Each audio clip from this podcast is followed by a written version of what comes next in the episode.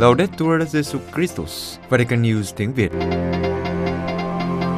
Radio Vatican, Vatican News tiếng Việt. Chương trình phát thanh hàng ngày về các hoạt động của Đức Thánh Cha, tin tức của Tòa Thánh và Giáo hội Hoàn Vũ được phát 7 ngày trên tuần từ Vatican và Roma. Mời quý vị nghe chương trình phát thanh hôm nay thứ ba ngày 31 tháng 8 gồm có Trước hết là bản tin Kế đến là một giáo hoàng và người trẻ và cuối cùng là cương chứng nhân. Bây giờ kính mời quý vị cùng Văn Yên và Xuân Khánh theo dõi tin tức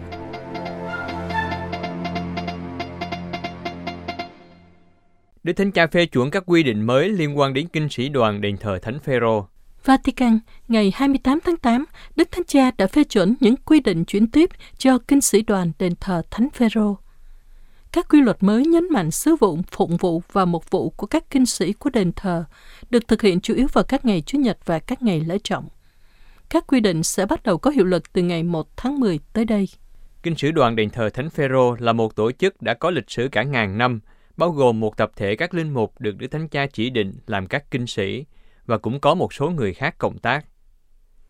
Kinh sĩ đoàn được Đức Leo thứ 9 thành lập như là một tổ chức vào năm 1053, nhưng đã hiện diện trước đó hàng thế kỷ, có sứ vụ cử hành phụng vụ như các đan sĩ tại các đan viện. Đến thời của Đức Pio thứ 4, tổ chức này được dần dần trở thành một cộng đoàn độc lập, chuyển từ cơ cấu đan viện sang cơ cấu kinh sĩ. Ngay từ ban đầu, các hoạt động của các kinh sĩ đoàn bao gồm nhiều lĩnh vực khác nhau, từ phụng vụ đến quản lý hành chính đối với tài sản của đền thờ và các nhà thờ phụ của nó, từ hoạt động mục vụ với việc chăm sóc các khu vực Borgo đến các công việc từ thiện với các dịch vụ phúc lợi khác nhau. Từ thế kỷ thứ 16, khi việc xây dựng đền thờ mới bắt đầu, lịch sử của kinh sĩ đoàn được gắn liền với lịch sử của cơ quan đặc trách đền thờ Thánh Phêrô. Hiện nay, kinh sĩ đoàn đền thờ Thánh Phêrô đang trong quá trình cải cách. Mục đích của những quy luật chuyển tiếp là để hỗ trợ việc bắt đầu cải cách khi quy chế của nó đang được sửa đổi. Các quy định mới đề cập đến việc các kinh sĩ cũng như những người cộng tác không được nhận lương bổng cho sứ vụ này khi đã nhận lương tại một cơ quan khác của giáo triều Roma và trong các cơ quan khác có liên hệ với tòa thánh. Các quy định mới cũng đề cập đến một số việc điều hành và quản lý các hoạt động kinh tế trước đây thuộc kinh sĩ đoàn, cũng như việc trả lương cho các kinh sĩ, nay được chuyển sang cho cơ quan đặc trách đền thờ Thánh Phêrô. Tháng 10 năm 2007, Đức Biển Đức 16 đã nhắn nhủ kinh sĩ đoàn đền thờ Thánh Phêrô rằng hoạt động của tổ chức này trong đền thờ là khám phá lại chức năng nguyên thủy của nó, trên hết là sứ vụ cầu nguyện. Ngài nhấn mạnh đây chính là bản chất và sự đóng góp mà giáo hoàng mong đợi nơi họ. Các giám mục Slovakia mời gọi tín hữu tham gia các cuộc gặp gỡ của Đức Thánh Cha. Slovakia Trong thư một vụ gửi cho các tín hữu Slovakia nhân chuyến viếng thăm của Đức Thánh Cha, các giám mục Slovakia nhấn mạnh sứ vụ của Đức Thánh Cha trong chuyến viếng thăm, đó là củng cố đức tin cho các tín hữu và trình bày với họ những điều Chúa muốn. Các ngài mời gọi các tín hữu nhiệt thành tham dự các sự kiện. Các giám mục nhắc lại mục đích của chuyến viếng thăm như chính Đức Thánh Cha đã bày tỏ trong tông thư của Ngài nhân dịp năm đời sống Thánh Hiến 2014 là người cái vị Thánh Phêrô, người được Chúa ủy thác sứ vụ củng cố anh em mình trong đức tin. Theo các giám mục Slovakia, như được thể hiện trong khẩu hiệu và logo của chuyến viếng thăm Slovakia và trong toàn bộ linh đạo của Đức Thánh Cha, Đức Thánh Cha Francisco, người sùng kính Đức Mẹ, người đã công bố năm Thánh Giuse, hiện đang đến để khuyến khích chúng ta tin mạnh mẽ sâu sắc hơn nữa vào Chúa Giêsu. Chúa Giêsu sống động và hiện diện cách hữu hiệu, gần gũi với mọi người. Tiếp đến, các giám mục giải thích về sự đơn nhất trong sứ vụ của Đức Thánh Cha. Trước hết, như một giáo hoàng, Ngài là người xây cầu, thể hiện qua cuộc gặp gỡ đại kết với các đại diện của các giáo hội. Thứ hai, như một mục tử tốt lành của các vùng ngoại biên, thể hiện qua cuộc viếng thăm các nữ tu dòng mẹ Teresa ở Pedranska và ở cộng đồng người Rome tại Lunich. Và cuối cùng, như một người anh, một người thầy và một tông đồ trong cuộc gặp gỡ với các giám mục, linh mục và tu sĩ và trong cuộc gặp gỡ giới trẻ. Các giám mục Slovakia khẳng định, ở khắp mọi nơi, chúng ta sẽ cảm nhận được Đức Thánh Cha Francisco là Phêrô, là đá.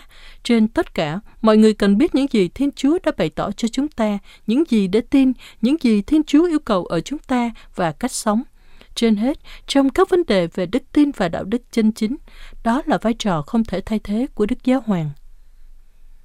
các giám mục tha thiết mời gọi các tín hữu tham dự trực tiếp các buổi gặp gỡ với Đức Thánh Cha dù hoàn cảnh phức tạp. Các ngày mời gọi các tín hữu xem việc cần phải đăng ký tham dự như một hy sinh cho giáo hội và vì ơn cứu độ của các linh hồn. Các ngài viết, anh chị em thân mến, đừng ở nhà, hãy đến Bratislava, Brezov, Cô Zit và Satin rất mong được gặp anh chị em. Và các ngài cũng khẳng định sẽ cầu xin bình an và tấm lòng rộng mở cho những người vì lý do nào đó sẽ đồng hành với Đức Thánh Cha Francisco qua các phương tiện truyền thông. Cuối cùng, các giám mục kêu gọi các tín hữu đưa ra quyết tâm nghiêm túc, không bao giờ bỏ điều răn của Thiên Chúa vì tập quán và giáo lý của con người. Chúng ta không muốn ngợi khen Chúa bằng môi miệng, mà tấm lòng xa cách người. Chúng ta muốn được gần gũi với người, thực sự, không chỉ bên ngoài, mà bằng cả trái tim của chúng ta. Cuộc viếng thăm của Đức Thánh Cha đến Slovakia và việc chích ngừa COVID-19 Bratislava. Trong những ngày này, giáo hội Slovakia vẫn đang tích cực chuẩn bị cho chuyến viếng thăm của Đức Thánh Cha Francisco, nhưng có sự gia tăng căng thẳng chính trị liên quan đến việc tiêm vaccine chống COVID-19. Hồi tháng 7, các giám mục Slovakia thông báo chỉ những ai đã chích ngừa đầy đủ mới có thể tham dự các sự kiện của Đức Thánh Cha trong chuyến viếng thăm của Ngài tại nước này từ chiều ngày 12 đến trưa ngày 15 tháng 9 năm 2021 tới đây. Trong khi đó, hơn một nửa dân số ở quốc gia Trung Âu này chưa chích ngừa và ngày càng gia tăng số người tuyên bố không muốn tiêm vaccine. Về phần chính phủ, trong cuộc họp báo ngày 20 tháng 8, ông Vladimir Lenvarsky, Bộ trưởng Y tế Slovakia, cho biết rằng quyết định trên đây được đưa ra với sự cộng tác của Hội đồng Giáo mục nước này. Cha Martin Kramara, phát ngôn viên của Hội đồng Giáo mục nói, Chúng tôi biết có một vài vấn đề liên quan đến điều này. Sau đó cha giải thích với một nhóm phóng viên, điều kiện chích ngừa là do chính quyền đưa ra chứ không phải là do giáo hội đề xuất. Các giáo mục đồng ý điều kiện đó vì muốn nhiều người được tham dự các buổi gặp gỡ với Đức Thánh Cha. Nếu không thì chỉ tối đa một ngàn người tham dự, theo quy định của nhà nước. Theo phát ngôn viên của Hội đồng Giám mục, vaccine chích ngừa COVID-19 là điều hữu ích và cũng tốt cho sức khỏe của dân chúng. Nhưng có một số nhóm chống chích ngừa, cũng có một số người vì lý do sức khỏe không thể tiêm vaccine – Tất nhiên, giáo hội cũng đã tìm kiếm các giải pháp thay thế như xét nghiệm nhanh hoặc xét nghiệm sinh học phân tử, nhưng chính phủ lại khẳng định việc tiêm vaccine là điều kiện. Slovakia là một trong những quốc gia có tỷ lệ tiêm vaccine thấp nhất ở Âu Châu. Theo Trung tâm Phòng ngừa và Kiểm soát Dịch bệnh châu Âu, tính đến ngày 25 tháng 8, chỉ mới có 50,9% dân số được chích liều thứ nhất. Trong cuộc thăm dò do Viện Khoa học Slovakia thực hiện vào tháng 7, có 36% dân số Slovakia không muốn tiêm vaccine ngừa COVID-19, tức là tăng 5% so với cuộc thăm dò hồi tháng 5 trước đó. Theo cha Andrei Krekak, linh mục thuộc giáo phận Yelena của Slovakia, đang học ở Roma, việc phản đối tiêm vaccine đến từ chia rẽ chính trị, chứ không phải vì vấn đề luân lý đạo đức liên quan đến việc chích vaccine. Tại quốc gia này, có sự hoài nghi của xã hội đối với chính trị vaccine, các bác sĩ và công việc của các bác sĩ. Sự hoài nghi đó cũng đến từ những hạn chế của chính phủ đối với giáo hội công giáo trong thời đại dịch. Nhiều người thấy rằng nhà nước kiểm soát cả đời sống của giáo hội, các thánh lễ bị cấm trong thời gian dài, gần nửa năm, nên rất nhiều tín hữu bị ảnh hưởng vì những biện pháp hạn chế mà họ thấy là bất công đối với giáo hội. Các giám mục El Salvador ấn định ngày phong chân phước cho bốn vị tứ đạo của nước này. El Salvador Ngày 27 tháng 8, Hội đồng Giáo mục El Salvador đã thông báo rằng lễ phong chân phước cho bốn vị tử đạo của nước này, gồm cha Rutilio Grande dòng tên và cha Cosme Spezotto dòng Francisco và hai giáo dân sẽ được cử hành vào ngày 22 tháng 1 năm 2022. Cả bốn vị đều tứ đạo trong thời kỳ nội chiến vào những năm 1970 và 1980, khi vô số các tín hữu công giáo lên tiếng vì người nghèo và những người bị gạt ra ngoài lề xã hội hai giáo dân Manuel Solosano, một người phụ trách phòng thánh cao tuổi, và Nelson Rutilio Lemus, một cậu bé ở tuổi thiếu niên, đang đi cùng xe hơi với cha Grande khi cha bị bắn nhiều phát vào ngày 12 tháng 3 năm 1977. Các giám mục El Salvador cho biết Đức Hồng Y Gregorio Rosa Chavez của Salvador sẽ chú sự thánh lễ tại khu vực nhà thờ chính tòa San Salvador – đây cũng là nơi cha Grande và hai giáo dân được đưa vào trong thánh lễ an táng do thánh Oscar Romero chủ sự. Khi đó, thánh nhân còn là tổng giám mục của San Salvador. chính Ngài cũng bị sát hại 3 năm sau đó, trong khi cử hành thánh lễ vào ngày 24 tháng 3 năm 1980. Giuseppe Soto, một nhà truyền giáo dòng Francisco người Ý, đã phục vụ tại giáo phận Zacatecoluca và đã lên tiếng chống lại sự bất công, giống như Tổng giám mục Oscar Romero đã làm. Cha cũng bị sát hại như Thánh Romero, bị bắn chết vào ngày 14 tháng 6 năm 1980. Các giám mục của El Salvador tuyên bố, Chúng tôi tạ ơn Thiên Chúa và cảm ơn Đức Thánh Cha Francisco vì phúc lành lớn lao này khi bốn vị tứ đạo của đất nước chúng tôi được tôn kính trên bàn thờ. Tổng thống Pháp thăm các Kitô hữu ở Mosul, Iraq. Baghdad, hôm 29 tháng 8, Tổng thống Pháp Emmanuel Macron đã đến thăm các Kitô hữu ở Mosul tại nhà thờ Đức Bà Thời gian bị chiến tranh tàn phá năm 2003 và đang được UNESCO tái thiết. Trong bài phát biểu tại đây, Tổng thống Pháp đã nói ông đến đây để nhìn nhận tầm quan trọng của Mosul, thành phố lớn thứ hai của Iraq, và kêu gọi người dân cùng nhau làm việc để tái thiết đất nước. Pháp là quốc gia tài trợ trong các khu vực nói tiếng Pháp và muốn bảo vệ các Kitô hữu ở phương Đông và các dân tộc thiểu số. Ông Macron tuyên bố trong cuộc viếng thăm rằng, chúng tôi sẽ đưa lãnh sự quán và các trường học trở lại Mosul. Trước đây, thành phố này cũng như đồng bằng Ninive từng là những địa điểm quan trọng của Kitô giáo – nhưng sau đó do bạo lực bùng phát vào năm 2003 và từ năm 2014 đến 2017, nhà nước Hồi giáo đã chiếm một phần ba lãnh thổ khiến cho phần lớn các Kitô hữu phải lưu vong. Trong cả nước, hiện số Kitô hữu còn lại không quá 400.000 người so với 1,5 triệu người vào năm 2003 trước khi Mỹ đến. Mosul vẫn còn mang vết tích của cuộc giao tranh giữa nhà nước Hồi giáo tự xưng và quân đội Iraq do Liên minh quốc tế hậu thuẫn. Ông Macron nhận xét rằng việc tái thiết thành phố là quá chậm. Thêm một quan chức địa phương, 80% cơ sở hạ tầng đã được tái xây dựng, nhưng cho đến nay chỉ có 30 đến 40% cơ sở y tế được phục hồi. Tổng thống Macron hứa rằng Pháp sẽ ở lại Iraq nếu quốc gia này yêu cầu, dù phía Mỹ có chọn lựa khác. Ông nhấn mạnh, đây không chỉ là một thông điệp mang tính nhân văn, mà còn mang tính địa chính trị. Sẽ không có sự cân bằng ở Iraq nếu không có sự tôn trọng dành cho các cộng đồng này. Tại Mosul, sau khi thăm nhà thờ Đức Bà thời gian, Tổng thống Macron còn đến thăm đền thờ Hồi giáo An-Nuri, nơi Abu Bakr al-Baghdadi, thủ lĩnh tối cao của tổ chức nhà nước Hồi giáo tự xưng, tuyên bố thành lập nhà nước hồi năm 2014. Vào tháng 6 năm 2017, IS đã cho nổ tung đền thờ Hồi giáo nổi tiếng có từ thế kỷ thứ 12 này, khi quân đội Iraq thắt chặt gọng kìm tấn công các binh sĩ của IS tại khu vực thành cổ của Mosul. Nhà thờ Đức Bà Thời gian và đền thờ Hồi giáo nằm trong ba dự án tái thiết do UNESCO đứng đầu và các tiểu vương quốc Ả Rập Thống Nhất tài trợ với số tiền 50 triệu đô la.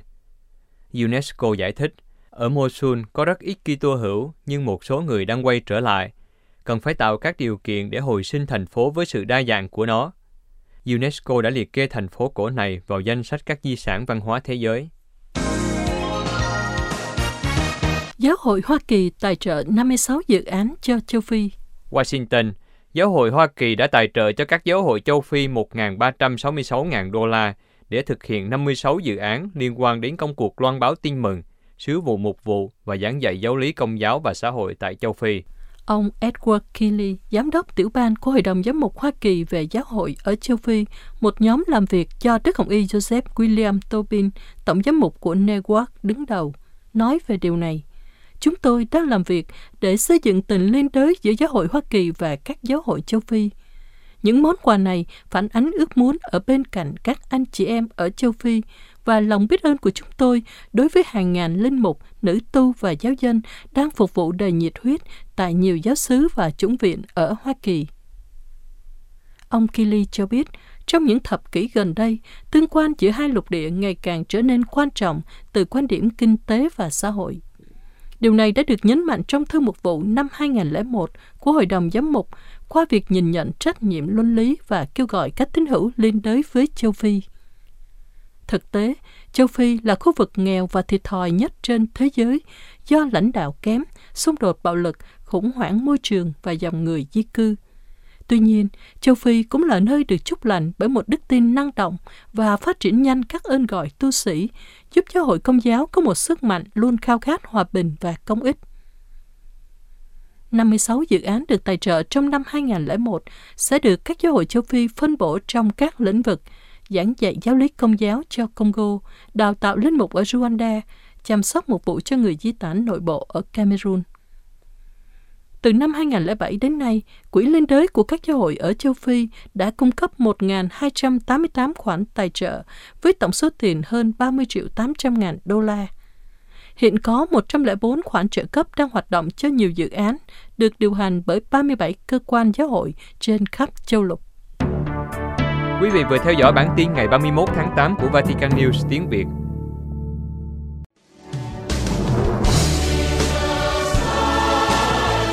Vatican News tiếng Việt Chuyên mục Giáo hoàng và người trẻ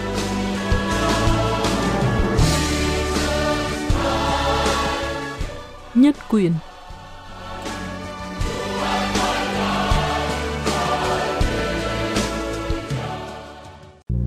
Xin chào, chào mừng các bạn quay trở lại với chương trình Giáo hoàng và người trẻ. Và như thường lệ với người dẫn là mình, Yen Kabur và Trung Hưng. Các bạn thân mến, chương trình Giáo hoàng và người trẻ là một không gian gặp gỡ giữa những giáo huấn và quan điểm của giáo hội. Với những quan điểm, suy tư và chia sẻ của những bạn trẻ hôm nay. Chương trình mong muốn là nhịp cầu kết nối tư tưởng, là không gian kết nối tiếng nói và chung tay vào hành động vì tin mừng các bạn nhé. Các bạn thân mến, ở trong số lần trước đó, chúng mình có tìm hiểu với nhau về điều làm nên giá trị độc đáo của con người và qua đó chúng mình nhận thấy trong cuộc sống của chúng mình đó một giới ranh hay có thể nói là một kim chỉ nam sống đẹp hay lời hay ý đẹp cho cuộc sống hàng ngày ấy, đó là mến Chúa yêu người. Wow, hôm nay là thầy có màn mở đầu tóm tắt rất là màu mè và mới mẻ. Nhưng mà thôi không cải khịa thầy nữa. Và trong số vừa rồi thì chúng mình cũng có nói đến việc tôn trọng giữa con người với nhau và đặc biệt là các tổ chức chính trị và các thể chế phải tôn trọng phẩm giá và quyền của công dân. Sau khi nghe Gen vừa tóm tắt á, thì mình thấy có một đề tài khá hấp dẫn cho chúng mình ngày hôm nay luôn đó. Đó là đề tài về nhân quyền đó đó thấy chưa? Là giống như là con gợi hứng cho đề tài ngày hôm nay đó. Thôi thầy không úp úp mở mở nữa mà mình giới thiệu luôn vào đề tài luôn đi ha. Ừ vì đề tài này nóng nên mình phải vào luôn cho nóng chứ để lâu nó nguội mất. Vậy thì mình bắt đầu luôn từ định nghĩa nè. Đó là câu hỏi nhân quyền là gì? Thưa nhân quyền là quyền khẳng định những điều chúng ta xứng đáng được hưởng vì bản chất của chúng ta là con người các quyền có thể không có được nếu những người khác không bị ràng buộc tôn trọng các quyền ấy và điều ràng buộc họ chính là pháp luật. Ừ, xí xí xí, con xin phép dừng lại ở đây một chút nha thầy. Tại vì con thấy ừ, ừ, nguy to vừa rồi thầy có nói là các quyền có thể không có được nếu người ta không bị buộc tôn trọng quyền ấy thì con hiểu ở đây nghĩa là nếu mà ở một nơi hay là một hệ thống pháp luật lỏng lẻo hay thậm chí là có pháp luật nhưng mà pháp luật lại à, hậu thuẫn cho một tổ chức hay là một cá nhân hay là một nhóm nào đó hay là chưa đủ tâm đủ tầm để mà họ hiểu để xem trọng á thì người dân sẽ chịu nhiều thiệt thòi rồi Ừ, đúng rồi đó Gen. Gen có thể thấy là không chỉ tại Việt Nam rồi Trung Quốc rồi cả châu Âu nữa, vụ Green Pass à đó gọi là thẻ yeah. Dạ. xanh đó nói rõ hơn là dạ đúng rồi hộ, hộ chiếu xanh ừ, ừ, ừ. và ở đây mình nói rõ một tí về cái Green Pass là gì nha có thể nói nôm na đó là một cái ờ, giấy chứng nhận xanh trong cái thời đại dịch này nè người ta bắt buộc yeah. Dạ. phải có nó nếu người ấy muốn ờ, vào rạp chiếu phim là bảo tàng quán Đúng bar rồi. nhà hàng Bye. hay là cái trung yeah. tâm dạ. mua sắm và cả các phương tiện giao thông công cộng nữa đại loại như là nếu mà từ nhà gen mà tới đài radio Vatican này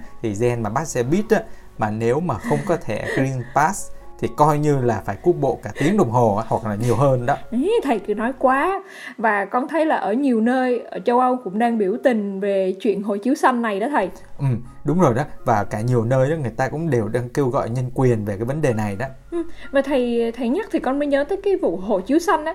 Con có đọc tin về ờ, Hội đồng giám mục Pháp có lên tiếng về việc không lẫn lộn giữa hộ chiếu xanh và tự do và con còn thấy nhiều đoàn diễu hành người ta hô to khẩu hiệu đó. Thậm chí là cũng vừa mới cuối tuần này ở Roma nè ai dơ lên bảng là tự do tự do. Và thực ra thì con thấy có rất nhiều người họ chống đối việc tiêm vaccine đó, nên là họ không có cái hộ chiếu xanh này. Ừ, trong Ducat cũng có câu đúc kết cũng khá hay đó là quyền rồi nghĩa vụ và pháp luật có quan hệ với nhau. Ở đây là cũng hy vọng là các tổ chức chính trị và thể chế đó khi thực thi khi mà họ thực thi pháp luật đó, thì đi kèm với nghĩa vụ để người dân có được cái quyền công dân hay còn gọi là nhân quyền. Ừ. mà mà con nghĩ là cái từ nhân quyền thì cũng không mới mẻ nhưng mà tự nhiên bây giờ con có một cái câu hỏi là vậy thì nhân quyền từ đâu mà đến vậy thầy? Ừ. một khi đã hỏi thì có câu trả lời liền ha. Có luôn. Nhân quyền không phải là một phát minh của các nhà nghiên cứu pháp lý cũng không phải là một thỏa thuận tùy tiện của các chính trị gia có thiện ý đúng hơn nhân quyền là các quyền căn bản được khắc ghi trong bản chất của con người. Ừ, quá hay luôn á thầy. Kiểu theo con hiểu là đây không phải là một cái sáng kiến của con người ừ, nghĩ ra mà là một cái sự nhìn nhận một cái sự công nhận nó. Và ở trong đô cát còn viết tiếp là ngày nay các quyền ấy được công nhận trên toàn thế giới làm nền tảng cơ bản cho các thỏa thuận liên quan đến cuộc sống tự do nhân phẩm và sự bình đẳng. Và bằng lý trí người ta có thể thừa nhận các quyền con người. Và câu đinh câu này đinh nha thầy và suy cho cùng các quyền này có gốc rễ bắt nguồn từ phẩm giá con người vốn có vì con người được dựng nên theo hình ảnh Thiên Chúa. Dừng lại tí ở đây nha Jen, khi mà chúng ta tìm hiểu sâu hơn á, để thấy nhân quyền này không phải là cái bắt nguồn trong cái mối tương quan xã hội nhưng đúng hơn nó khởi đi từ mối tương quan với Thiên Chúa đó. Uh-huh. Thế nên ở đây đó có nhà văn đã nói như thế này nè. Nhân quyền sẽ càng được tôn trọng nhiều hơn chứ không ít đi nếu các quyền này có thể được coi là quyền thiêng liêng. Và bây giờ Gen thử đọc tiếp thử xem nè. Wow, trong khi là dân cư mạng cho dù trong mùa dịch là vẫn tìm cho ra được một bài thơ à, một bài bình. Nó là một bài bình thì đúng hơn một bài bình về thơ Xuân Quỳnh của một bạn thủ khoa sư phạm á. Nhưng mà thực ra thì con không hiểu được cái bài của bạn ấy. Thì ở đây chúng ta lại có một nhà thơ nói một câu thôi mà con cảm thấy nhức cái nách luôn thầy. Đấy và Đô Cát cũng nói tiếp là cho nên những quyền này là phổ quát chúng cũng không phụ thuộc vào nơi chốn và thời gian đây là các quyền bất khả xâm phạm vì phẩm giá con người được thiên chúa phú ban cũng bất khả xâm phạm chúng bất khả nhượng nghĩa là không ai có thể lấy những quyền này ra khỏi người khác. Và ở đây này Lucas cũng tiếp tục như thế này nè. Do đó, quyền con người phải được công nhận hoàn toàn và được bảo vệ chống lại sự xuyên tạc bằng ý thức hệ. Tất cả mọi người, nhưng đặc biệt là Kitô hữu phải lên tiếng khi tình trạng vi phạm quyền của con người trở nên rõ ràng hoặc khi một số quyền của con người vẫn hoặc chưa được công nhận ở một số nước. Ồ, nghe tới đây là con thấy dường như là người Kitô hữu có một cái sứ mạng nào đó mà như thể là ngôn sứ mà ở trong kinh thánh đó thầy. Đây nè có một tác giả của thư do thái đã khẳng định như thế này nè. Thuở xưa nhiều lần nhiều cách thiên chúa đã phán dạy cho chúng ta qua các ngôn sứ nhưng vào thời sau hết thiên chúa đã phán dạy chúng ta qua con của người. Nên giờ đó, đó bạn trẻ chỉ cần học hỏi theo gương Chúa Giêsu và nói những lời Chúa Giêsu là thành ngôn sứ rồi đó. thôi thôi thôi thôi con không dám đâu. Vì con nhớ là đâu đó trong cựu ước là các ngôn sứ cứ miệng ra là nói bạo tàn rồi phá hủy rồi lời cảnh báo đe dọa không đúng là có đó vì họ nói lời sấm của Chúa để răn dạy người ta quay trở về với đường lối sống công chính mà Chúa muốn con người phải đi đó rồi kẻo con người cứ xoa đã miết hoài như vậy mà nói mới nhớ đó ngôn sứ không chỉ là cảnh báo lên án mà họ cũng nói lời an ủi rồi động viên của thiên chúa nữa chứ. À, cái cái này thì lại con lại ít để ý tới rồi và còn một điểm rất là đặc biệt nữa là gen đó là bởi nhờ phép thanh tẩy mỗi người Kitô hữu đều là ngôn sứ đó. Vì nhờ biết tới thanh tẩy làm cho chúng ta nên đồng hình đồng dạng với Chúa Giêsu nè nên mà những ai mang danh Kitô hữu được chia sẻ quyền năng với người. Và quyền năng ấy là do Chúa Thánh Thần thông ban. Thế nên ở đây á dù muốn dù không bạn trẻ vẫn mang trong mình một cái sứ mạng nói lời Thiên Chúa và cổ võ sự thật đó và nói như chủ đề của ngày hôm nay đó là kêu gọi nhân quyền đó khi mà người ta sống trong một cái hoàn cảnh bất công đó. Ồ, tới đây và đặc biệt là với chủ đề này thì con nghĩ là rất nhiều bạn trẻ như chúng con sẽ có rất nhiều rất nhiều cái tâm tư hay là ừ. cái chăn trở để suy ngẫm. Vậy thì chủ đề hôm nay chúng mình sẽ dừng lại ở đây nhé và trong số tiếp theo chúng mình sẽ tìm hiểu nhân quyền đó là những quyền gì. Ừ, và chúng mình hẹn gặp lại các bạn trong số tiếp theo nhé. Các bạn thân mến, chương trình Giáo Hoàng và Người Trẻ muốn là nhịp cầu kết nối tiếng nói của Đức Thánh Cha và quan điểm của giáo hội với các bạn. Và các bạn có thể cộng tác bằng cách gửi những câu hỏi, những thắc mắc hay chăn trở hay những ý tưởng cách thức sáng tạo và mới mẻ cho chương trình của chúng mình qua địa chỉ email giáo hoàng và người trẻ a gmail.com hoặc nhắn tin cho chúng mình qua trang Facebook Vatican News tiếng Việt hay để lại các dòng comment trên YouTube nhé. Hẹn gặp lại các bạn vào thứ ba tuần tới. Xin, Xin chào và, và hẹn gặp lại. lại.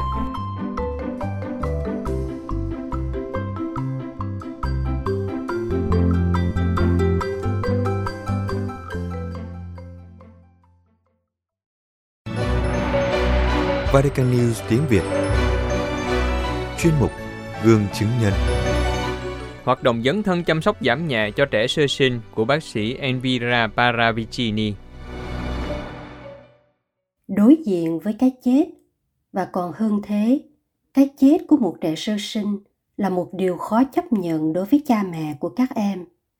Để giúp các em và cha mẹ có thể vơi đi phần nào nỗi đau này, từ năm 2018 bác sĩ Elvira Paravicini giáo sư tại Trung tâm Y tế Đại học Columbia đã tạo ra chương trình chăm sóc giảm nhẹ cho trẻ sơ sinh, là một chương trình chăm sóc, điều trị liên ngành để đồng hành với các trẻ sơ sinh, với mong ước các em được hạnh phúc với cha mẹ, mặc dù chỉ ngắn ngủi.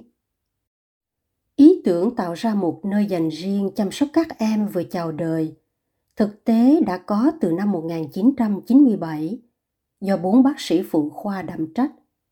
Tuy nhiên, hoạt động chủ yếu lúc đó là chăm sóc thai kỳ cho các bà mẹ và việc sinh con của họ.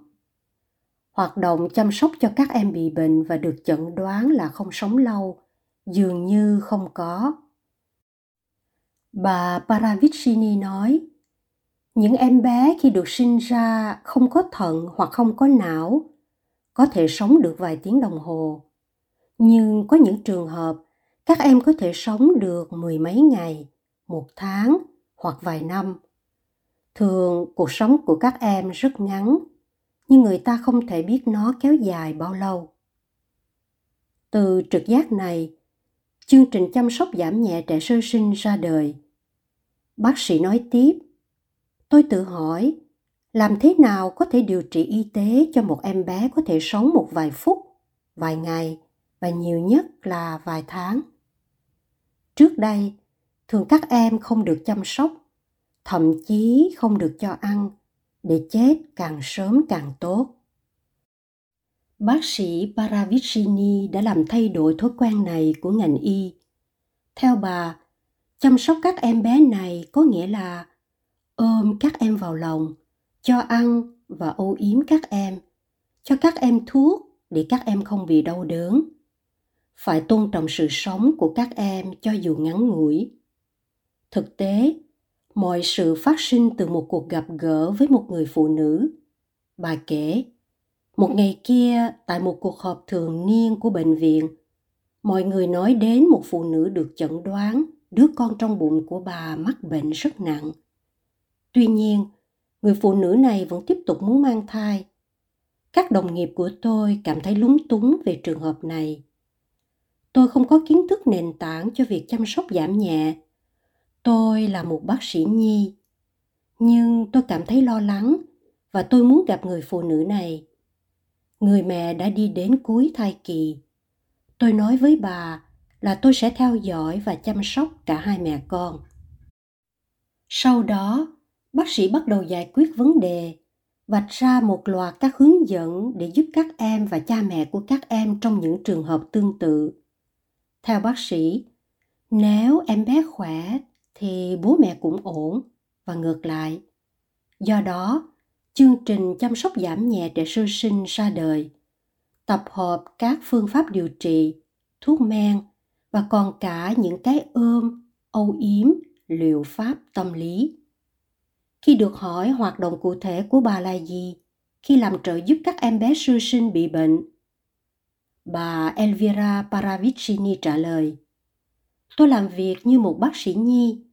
Nhiệm vụ trước tiên là cứu các em bé. Tôi không bao giờ nản lòng. Chúng tôi không phải là người quyết định cho chính chúng ta và người khác đến thế giới. Tôi không có quyền quyết định và các em cũng không có quyền này. Quyết định khi nào sự sống bắt đầu và khi nào kết thúc không thuộc về chúng ta. Tất nhiên đó là một trải nghiệm đau đớn. Đặc biệt đối với cha mẹ, và cả tôi cũng cảm thấy như vậy. Trải nghiệm đau đớn, nhưng trong sự nhìn nhận màu nhiệm của sự sống. Điều này tạo ra sự bình an bất ngờ. Khi một người lớn qua đời, người này nhận thức được những gì sẽ để lại. Nhưng đối với các em bé, các bé không biết gì. Vì vậy tôi luôn nói với cha mẹ của các em, các bạn đau khổ, nhưng các em bé là hạnh phúc vì được bồng ẩm trong vòng tay, được âu yếm. Các bé không phải đau khổ, không biết điều gì sẽ xảy ra cho mình. Cuộc sống của các em tuy ngắn ngủi, nhưng rất đẹp. Tuy nhiên, nỗi đau, sự nổi loạn lại ở nơi người lớn. Ở phụ nữ họ thể hiện điều này bằng cách khóc. Còn người nam thì lại muốn hành động. Người mẹ muốn ôm con vào lòng. Người cha thì yêu cầu muốn làm điều gì đó. Một điểm đặc biệt khác của chương trình do bà Paravicini thực hiện có tính liên ngành với các chuyên gia khác nhau như bác sĩ, chuyên gia tâm lý, nhân viên xã hội. Chương trình trợ giúp bắt đầu từ khi người mẹ mang thai cho đến khi sinh con, tiếp tục sau khi em bé qua đời và hỗ trợ cha mẹ trong nhiều năm sau đó. Nhóm của bác sĩ Paravicini gồm các phụ nữ. Về điều này, bà nói, tôi không cố tình làm điều đó, nhưng tôi phải nói rằng tôi vui vì chúng tôi đều là phụ nữ. Tôi không biết vì sao, nhưng phụ nữ có một cái nhìn đặc biệt trước nỗi đau và cái chết. Chương trình chăm sóc giảm nhẹ cho trẻ sơ sinh được khai sinh từ năm 2008. Kể từ đó, chương trình được lớn mạnh và lan rộng khắp nơi trên thế giới.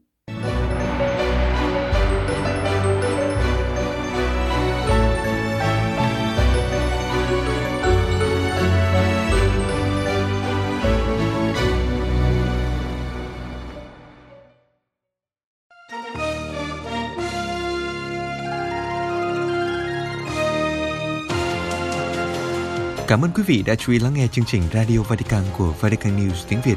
Xin Thiên Chúa chúc lành cho quý vị và toàn gia quyến.